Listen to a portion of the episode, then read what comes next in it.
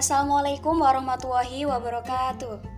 Halo everyone, selamat datang di podcast pertama Rumah Biru dari Pergerakan Mahasiswa Islam Indonesia, Rayon Fakultas Ilmu Sosial dan Ilmu Politik Universitas Jember. Bareng aku, Wilda Aulia Muldafni, mahasiswa jurusan Hubungan Internasional 2019. Semoga yang sedang mendengarkan podcast kali ini diberikan keberkahan, kesehatan, dan selalu dalam lindungan Tuhan Yang Maha Esa. Amin. Untuk podcast pertama ini bertemakan Jember seberapa pantas. Nah, mungkin akan banyak pertanyaan dari para mahasiswa baru yang telah diberikan kesempatan untuk belajar di kampus kebangsaan yakni Universitas Jember. Wah, selamat ya para maba. Tetapi dengan situasi pandemi COVID-19 ini menjadikan para mahasiswa baru, khususnya yang berasal dari luar Jember, mengalami banyak hambatan ketika harus datang ke wilayah Jember itu sendiri. Tetapi uh, dari teman-teman maba gak usah galau ya, karena podcast kali ini akan sedikit membahas mengenai dunia kampus dan uh, seputar wilayah Jember. Pada podcast kali ini ditemani langsung oleh dua narasumber kita, yakni Kak Jibril dan Kak Afi.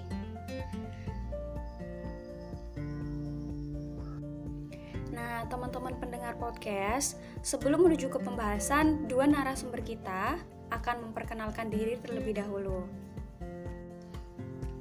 Mari kita sapa narasumber kita, yakni Kak Jibril dan Kak Afi. Halo Kak Jibril. Halo. Oi. Sehat-sehat. Yeah. Halo Kak Afi. Halo. Apa kabar nih para narasumber? Kak Afi dan Kak Jibril. Aku aku baik-baik aja dan sehat alhamdulillah. Ya. Aku sehat. Uang nipis ini. Iya, kanker ya, kantong kering. Oke. Okay. Belum nah, Mm-mm.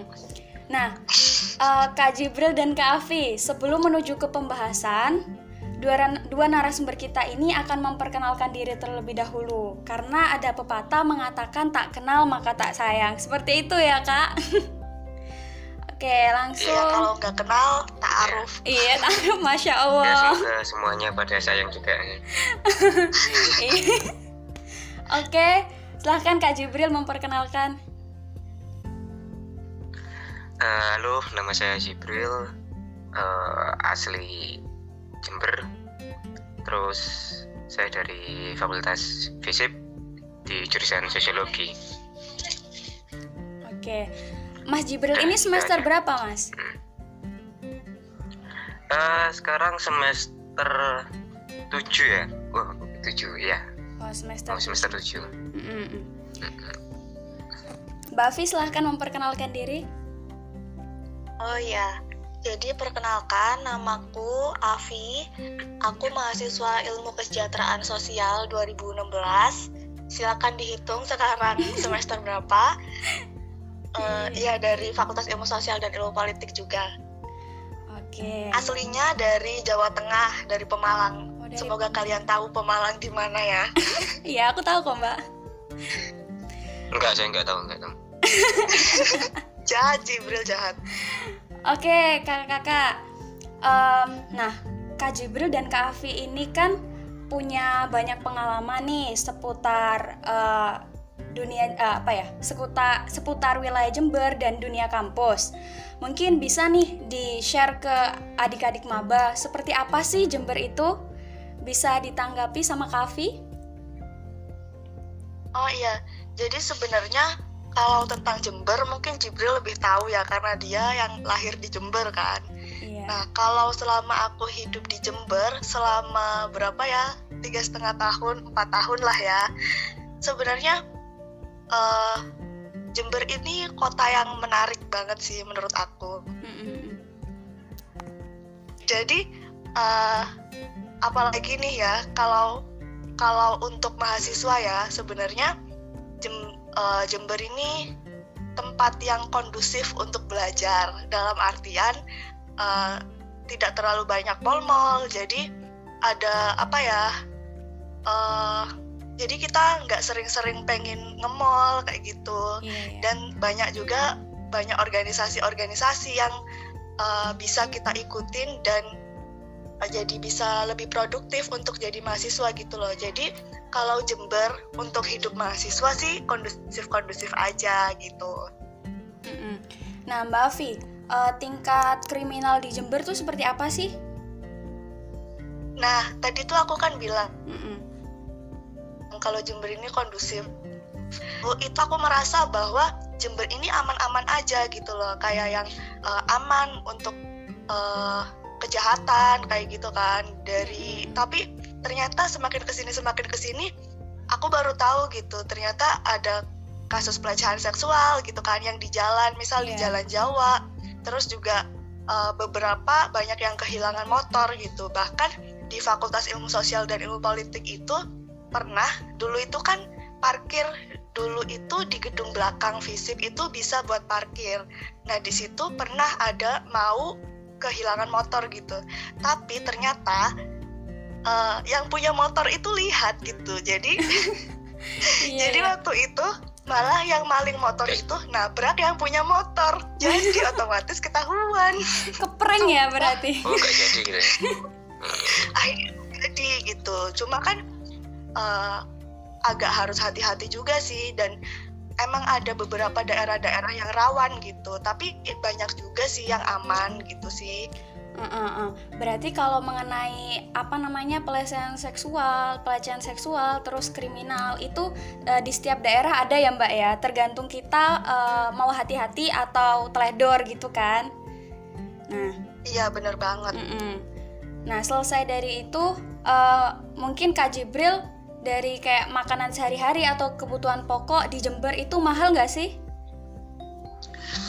Ah, kalau misalkan kebutuhan pokok dan makanan sehari-hari gak bisa ngomong ya soalnya saya kan orang rumahan sih ya Oh, ya emang orang pribumi ya?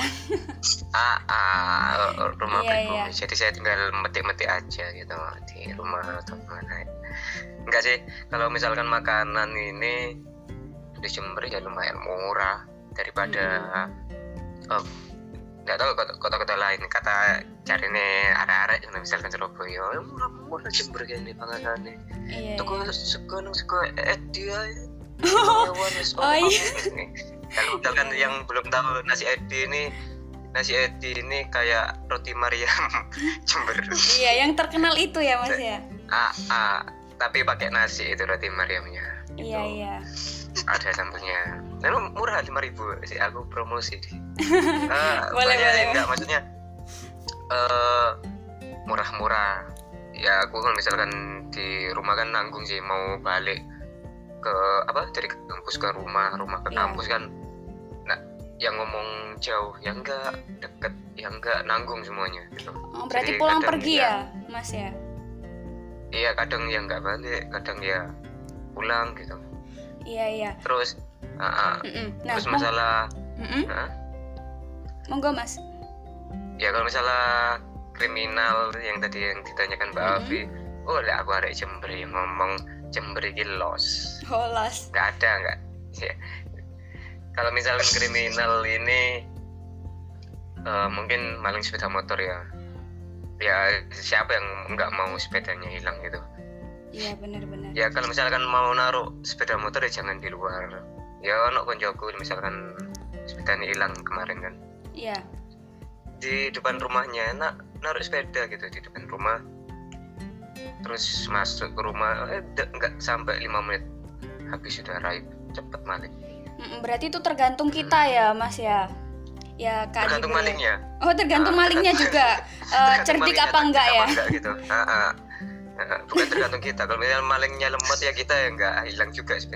Benar-benar. tergantung malingnya kalau kata Gitu. Iya iya. Nah dari Kak Afi nih kan pendatang. Eh, menurut Kak Afi makanan sama kebutuhan pokok di Jember itu mahal nggak sih? Eh, di Jember ini murah-murah banget sih sebenarnya malah lebih mahal di Pemalang gitu loh banyak yang lebih mahal di Pemalang kayak yang buah-buahan juga murah. Jadi sebagai anak kos aku masih bisa makan buah gitu kan. Terus apalagi kalau masak sendiri. Karena kan banyak banyak kos juga yang free listrik gitu kan. Jadi kita boleh bawa magicom boleh bawa setrika laptop kayak gitu tanpa harus menambah uang gitu. Nah itu kalau masak sendiri lebih murah banget sih. Dulu aku maba itu masak sendiri karena eh, aku harus sarapan karena kebiasaan di rumah itu kan sarapan terus. Jadi aku harus sarapan gitu. Dan ternyata waktu jadi mahasiswa sibuk itu akhirnya aku nggak sempet masak. Terus sekarang sekarang udah nggak pernah masak lagi sih. Tapi kalau kisaran makan ya kalau makan di luar itu sebenarnya 8000 itu udah itu menu cewek ya menu Iya. cewek. Karena kan maksudnya cewek kan kadang makan di tempat yang oke-oke aja gitu kan. Kalau di Pak Edi itu itu adalah makanan cowok. Iya bener mbak. Selalu banyak cowok Enggak, di enggak, sana. se- sehat itu Mbak Edi. iya. Banyak sayur. Itu. Nah kalau cewek itu biasanya ya 8.000 sampai 10.000 gitu. Oh iya mbak Afi Atau- tadi kan ya mbak Afi tadi kan menyinggung tentang kos ya. Nah eh, kos yang cocok buat para maba itu yang seperti apa sih mbak terus daerahnya di mana aja gitu Mm-mm. Jadi ya, kalau dulu tuh aku ngelis apa aja kos-kosan terbaik buat Mm-mm. aku gitu. Jadi fasilitas kalau kebutuhanku itu kan ada wifi gitu kan. Yang penting ada wifi dan ada dapur dan mm, ya luas lah seenggaknya. Iya, iya. Kadang kan ada ini kan, ada orang yang suka kos di dalam, ada orang yang suka kos itu yang ada mataharinya gitu. Seperti temanku itu ada gitu. Nah kalau aku lebih suka yang di dalam yang nggak ada mataharinya gitu. Terus berarti itu menurut selera ya mbak sih ya? kos-kosan. Mm-mm, bener. Nah tapi cari aja gitu yang ada wifi-nya. Kalau sekarang itu harga-harga itu kisaran 300 tuh masih ada sih yang perempuan ya. Mm-mm. itu 300 sam ya sampai berapa? Sampai seterusnya lah ya. Ada kok yang iya. 800 ribu juga ada gitu. Nah eh, kalau biasanya itu yang seharga seharga segitu itu dan enak itu aku lebih suka di daerah Bangka sih. Jalan Bangka jalan Belitung itu karena kan ada portal. Dan Iya. juga enak gitu kondusif terus ada portal adem. Mm-mm. sesuai kantong itu juga ya? rusak. dan deket kam deket visip ya deket visip. Oh gitu. Iya iya. Sama FIB deket visip sama FIB jadi lewat belakang gitu. Sebenarnya kalau cari kos itu kan tergantung fakultasnya kan. Iya gitu. benar kebanyakan juga ada di Jalan Jawa gitu. Tapi di Jalan Jawa kayaknya lebih mahal sedikit gitu. Hmm, iya iya. Nah ini eh Kak Afi kan menyinggung di wilayah Jawa nih. Nah dan aku nggak mungkin kan nanya ke Kak Jibril tentang kos karena kan pulang pergi ya kak. Oh, bisa bisa Iya. bisa Nah, tanya mm-mm. aku pengen tanya ke Kak Jibril Jibril. itu bapak kos Oh iya iya. iya. Nah, dia bapak kos Bapak kos. Iya, Kak, aku mau tanya nih tentang hepatitis. Rumor atau fakta sih? Apalagi yang di daerah Jawa tuh. Eh, hepatitis. Kalau aku sama anak-anak yang ngomong ah hepatitis tuh ayo rumor wis." eh, santai santai santai. Ayo mangan bareng ini bisa jadi piring apa namanya? Piring eh, gelas. Ya pakai bareng-bareng. Terus gelas. Ya biasanya kan kalau misalnya ada anak-anak kan yang nggak mau bareng satu gelas itu nggak mau takut ketularan atau gimana Iya. gitu. Tapi anak-anak ya nganggapnya enteng awalnya. Terus eh, ada beberapa teman-teman yang tiba-tiba ya sakit gitu. Dan Hmm. sakitnya itu beruntun berantai gitu. Habis siapa? Misalkan sakit si A sakit Iya. si B sakit gitu si C sakit. Dan anak-anak ya nggak nyadari itu. Kalau misalkan mereka eh, ini tertular hepatitis dan tiba-tiba ya imunnya ini lemah gitu tiba-tiba ya mereka sakit nggak tahu sakit panas atau mual-mual gitu ternyata hepatitis kalau dicek Iya, iya. gitu jadi kalau misalkan ngomong rumor ya anak-anak nganggapnya nganggapnya rumor ya santai tapi Mm-mm. uh, ya sakit hepatitis juga gitu ya alhamdulillah kalau misalnya aku ya hepatitis enggak tapi teman-teman ya iya gitu dikarenakan kan uh, misalkan di kontrakan ataupun di kos-kos aku kan sering nimbrung ke kos kosannya anak anak-anak sama di kontrakan gitu. Nah, mungkin... ya minum makan ya bareng hmm. gitu. Ya itu yang buat nular mungkin. Iya mungkin ini kak. Uh, jaga kebersihan kali ya. Soalnya kan bareng gitu kan sering bareng sama teman-teman. Uh, iya. Juga sering pilih-pilih ini sih uh, kalau mau makan di pinggir-pinggiran cari yang uh, minum uh, tempat makan atau minumnya itu higienis juga hmm. gitu. Kalau misalkan aku ya lebih baik bungkus ataupun kalau misalkan makan di sana cari yang bukan piring tapi yang ada alasnya itu alas uh, kertas nasi atau gimana. Yeah, terus yeah ada sedotan juga gitu. Karena kebanyakan hepatitis di Jember ini kan dikarenakan ini banyak pedagang yang uh, tidak higienis. Kalau misalkan dalam apa kalau misalkan mau bersihin send apa sendok gelas ataupun piring-piringnya ya pakai satu ember itu dan satu ember itu dibuat satu hari gitu. Itu satu air dalam satu ember itu. Iya berarti gitu. terlalu menyepelekan ya masalah kebersihan. Iya pedagangnya ya anak-anaknya juga gitu ya penyakitnya bandel juga. Nah itu kan seputar wilayah Jember nih kak sekitar kampus. Nah kalau kita kan uh, mahasiswa apa ya mahasiswa fisip ya. Nah gambaran besar menurut pandangan kakak fisip itu kayak gimana sih? Mungkin Kavi bisa menanggapi. Jadi zaman aku kuliah itu ya sebenarnya. Kalau dari gedung itu katanya ya FISIP itu fakultas yang paling jelek gedungnya seunet. Iya iya benar. Tapi dari apa ya kan ini juga kan kita masuk FISIP pasti kan mungkin karena memang kita suka gitu kan suka dan passion di bidang sosial dan politik gitu. Jadi ketika kita masuk visip dan bergaul dengan anak-anak yang sama minatnya itu akan jadi asik kayak gitu. Dan sekarang juga visip banyak apa ya banyak membangun lagi ya gitu kan. Jadi lumayan lah gitu. Iya. dan juga kalau di visip mm, visip itu juga uh, bisa jadi apa aja sih sebenarnya. Kalau apalagi kalau misalnya suka organisasi. Jadi uh, banyak organisasi yang bisa mewadahi bakat minat uh, maba-maba gitu. Kalau misalnya dia yang sukanya fashion dan apa ya lebih kayak model dan lain-lain lebih ke apa public speaking dan personality itu kan ada juga kan organisasinya profis kayak yeah. gitu. Benar-benar tinggal cari temen yang sesuai minat gitu. Iya dan passion kita ya mbak. Mm bener. Iya iya. Nah uh, kalau menurut Kak Jibril gimana? Ya kalau menurut aku uh, kalau fisik ini yang pertama loss sih gitu. Ya kita nggak uh, mikir kadang aku nggak mikir baju atau gimana ya kadang sandalan pun apa namanya masuk ya bisa gitu. Kalau misalnya fakultas lain kan kita nggak bisa sandalan mas. Iya. Sandalan aja sudah diusir sama satpam kalau misalnya divisi ya bisa ke kantin gitu gimana gitu. Tapi ya jangan ke kelas juga gitu. Iya tahu tempat ya mas tapi, ya ah, ah, kadang kitanya nggak tahu tempat gitu. Iya benar-benar nah, nah kalau sistem belajarnya itu kayak gimana?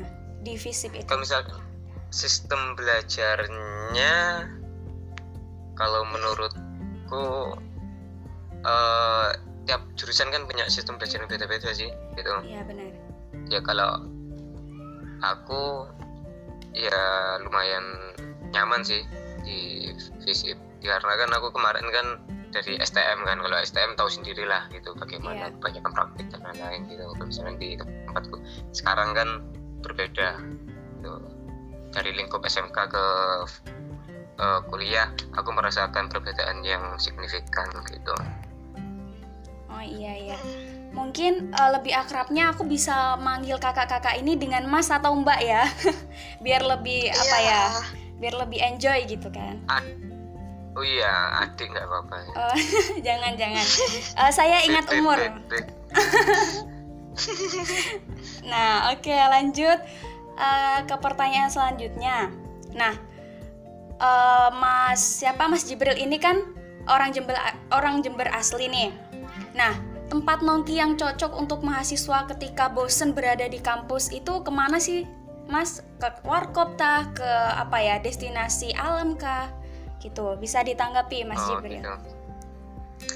Eh, mungkin Mbak Afi yang tahu ya eh, apa namanya kalau aku gimana aku soalnya di kerja di Brewok jadi saya menyarankan Brewok warkop Brewok dekat gitu Iya, ada iya. pancong promosi ya, eh, ya banyak sih kalau misalkan di Jember ini banyak warung-warung kopi yang enak apalagi yang 24 jam. Biasanya anak-anak nyari yang 24 jam kan gitu.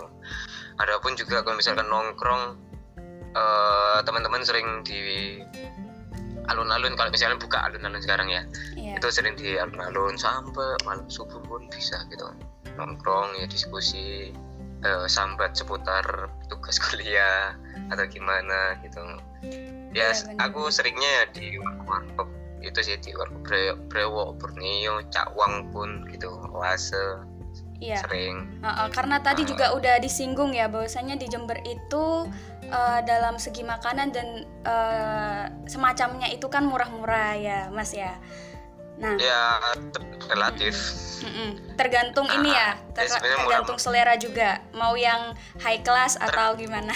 Iya gitu ya Mas. ya tergantung tempat nah, ah, kalau misalkan di Brewok ya terjangkau mahasiswa kalau misalkan mau yang agak high class dan agak gimana gitu ke ke Grand eh, ke Excelsior atau gimana gitu Mm-mm. atau nongkrong di McD pun bisa gitu. beli apa beli itu loh es apa lali habis itu nih pokoknya sih guys Iya, semacam McD makanan McD gitu ya. ah Nah, iya ini kan eh, apa namanya dari tempat nong- nongkrong nih. Nah, mungkin dari apa namanya eh, selesai dari tempat nongkrong. Nah, ada pertanyaan yang lebih menarik nih, yang dibutuhkan oleh maba. Kira-kira apa sih yang harus dipersiapkan ketika menjadi maba? Nah, bisa nih ditanggapi sama Mbak Afi. Mbak Afi juga pernah ini kan jadi mawapres ya Mbak ya? Iya Nah, waduh Mm-mm. Mungkin dibahas bisa di-share nih sama adik-adiknya gimana sih untuk menjadi maba fisip yang baik itu gitu silahkan ditanggapi Mbak Afi Ah, ah. Oh iya, jadi aku jawab dulu ini ya tentang pembelajaran di FISIP gitu. oh iya FISIP itu menurut aku fakultas ilmu santai ya. Jadi itu tugas-tugasnya santai gitu. Terus juga apa ya?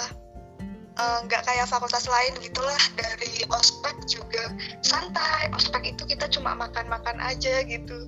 Makan materi makan materi gitu. Jadi nggak terlalu banyak gerak untuk anak-anak yang suka santai. Itu sungguh tepat masuk FISIP gitu. Nah Iya, tapi ternyata eh, kesantaiannya FISIP ini juga harus dibarengin sama mengisi kognisi gitu loh. Jadi kan FISIP itu lebih banyak dialektika lebih banyak diskusi gitu kan. Jadi gimana caranya kita mengisi otak kita gitu loh. Jadi waktu jadi maba itu eh, kita harus tahu cara belajar yang paling efektif itu gimana. Dan itu sangat berguna gitu loh. Kayak yang misalnya nih eh, aku lebih suka belajar itu ketika eh, sambil diskusi gitu. Karena aku ketika mendengarkan dan memperhatikan itu lebih masuk gitu ya. Akhirnya aku harus cari teman diskusi kayak gitu.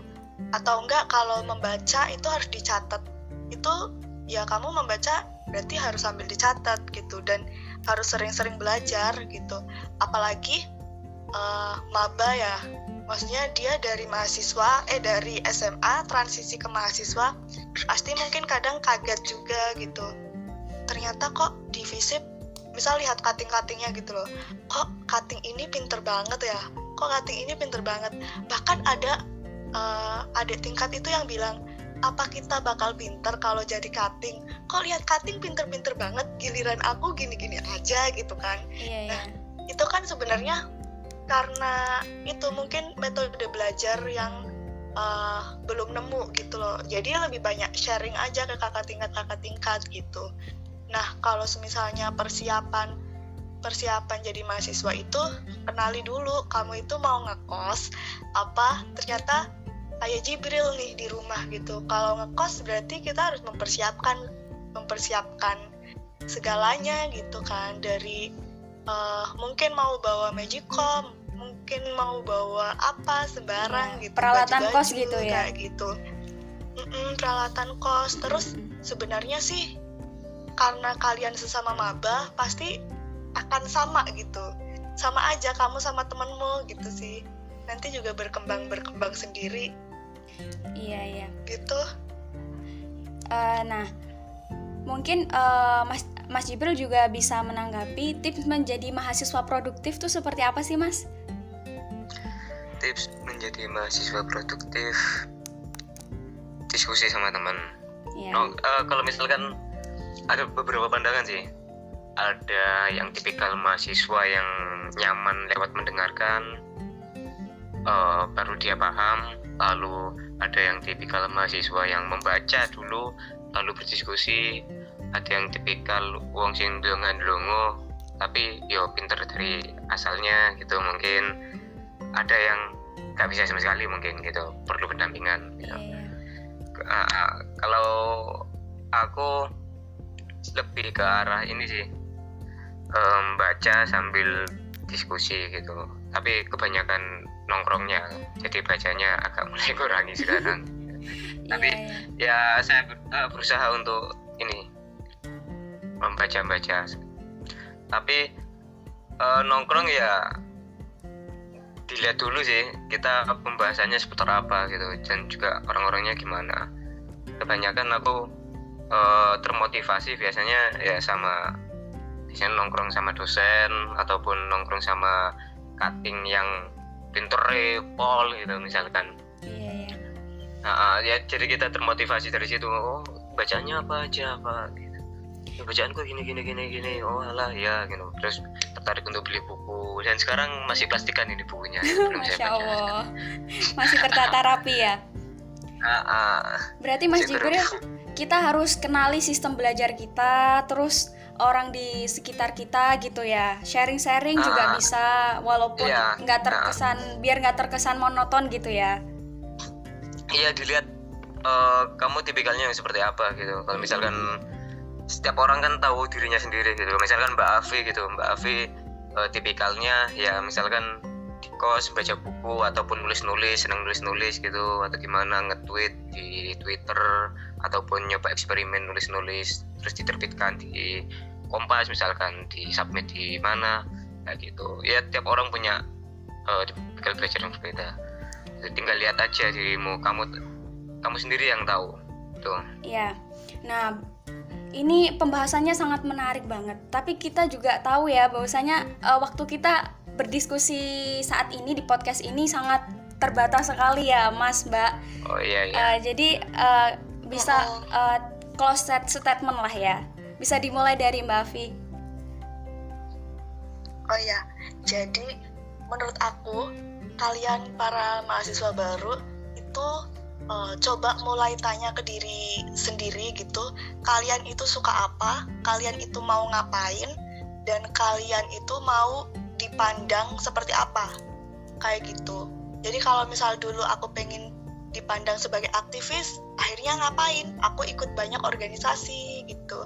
Dan aku suka diskusi. Jadi itu tem tempat yang bagus gitu loh yang cocok untuk aku yaitu ya organisasi gitu kayak misal aku pengen pinter di akademik akhirnya aku melakukan aku ikut lomba-lomba gitu. Yang aku lakukan ikut lomba-lomba terus uh, menang beberapa kali esai KTI kayak gitu. Kan jadi biar kita itu tahu punya planning gitu. Jadi kamu mau apa kamu mau ngapain sih gitu kan. Kamu mau jadi apa dan kamu mau dipandang kayak apa gitu. Iya iya. Um, bagus bagus banget. Apalagi Mbak Afi ini kan Mawapres 2019 ya Mbak ya? Uh. iya sih. Iya merendah merendah kebetulan.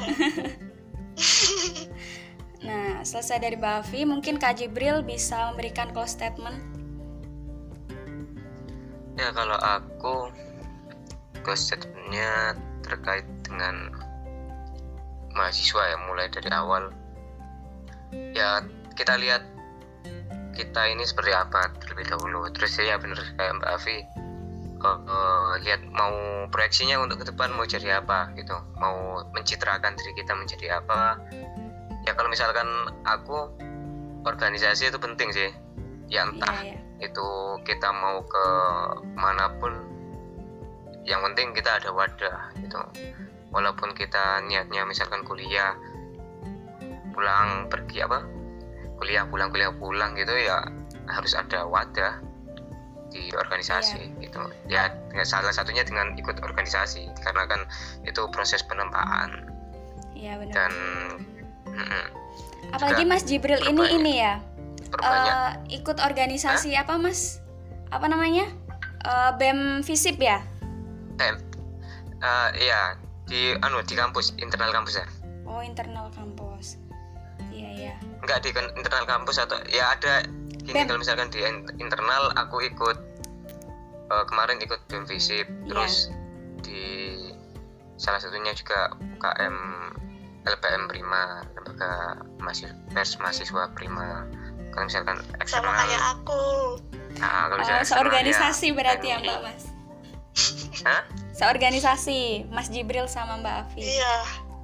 Iya. Iya benar LPM Prima jangan lupa masuk LPM Prima iya iya nah Mbak sama Mas kira-kira pandangan terkait organisasi ekstra itu gimana sih? Mungkin tadi close statement ya, tapi ini saya pengen nanya lagi. Ini penting soalnya. Tadi Mas Jibril menyinggung tentang organisasi internal soalnya. Iya, kalau misalnya organisasi eksternal itu ada banyak ya, misalkan KMNI, terus PMI, HMI, kami dan lain-lain itu banyak. Tapi aku kan ikut PMI yeah, yeah. kalau misalkan eh, orang-orang kebanyakan itu melihat bahwa stigma organisasi itu ke lebih ke arah negatif. Padahal ya nggak juga gitu. Uh, anda lebih baik tahu dalamnya dulu gitu dibandingkan uh, menjudge dari beberapa omongan kabar burung gitu dikarenakan ada beberapa yang melihat gitu.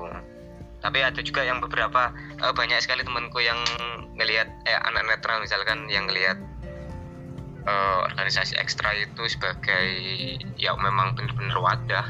Tempatnya orang-orang ingin berproses gitu.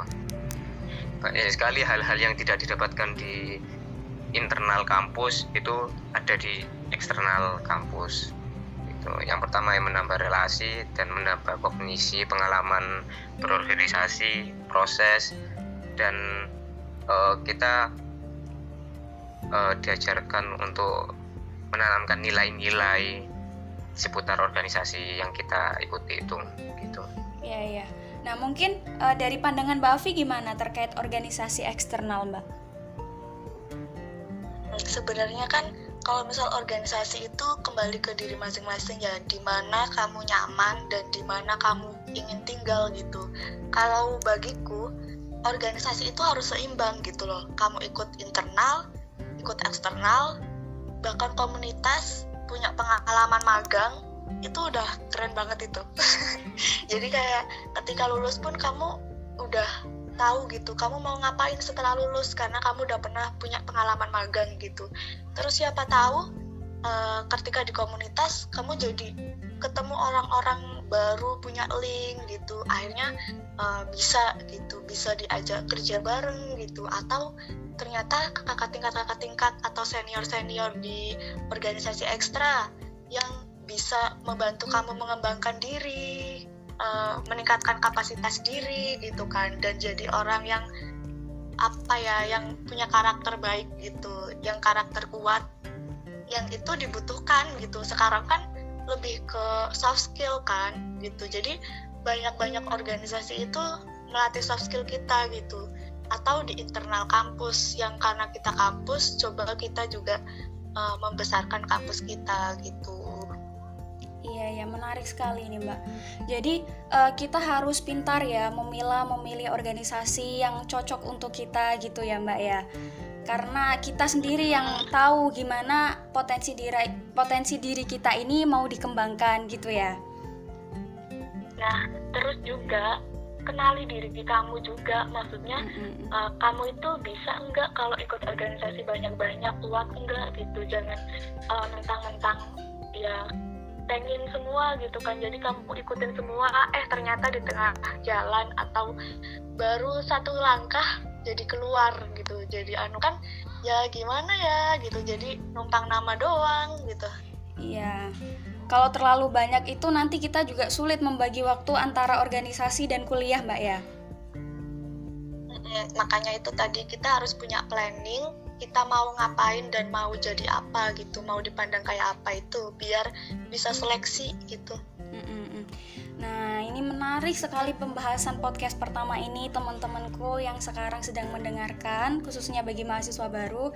Dan terima kasih juga untuk uh, Mbak Afi dan Mas Jibril sudah bergabung atau nimbrung pada podcast pertama Rumah Biru ini.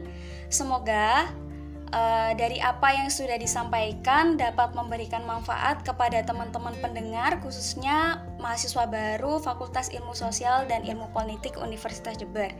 Karena waktu ini sangat terbatas, sekian dari podcast pertama ini.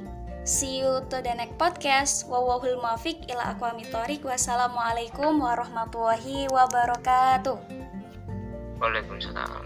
Waalaikumsalam warahmatullahi wabarakatuh.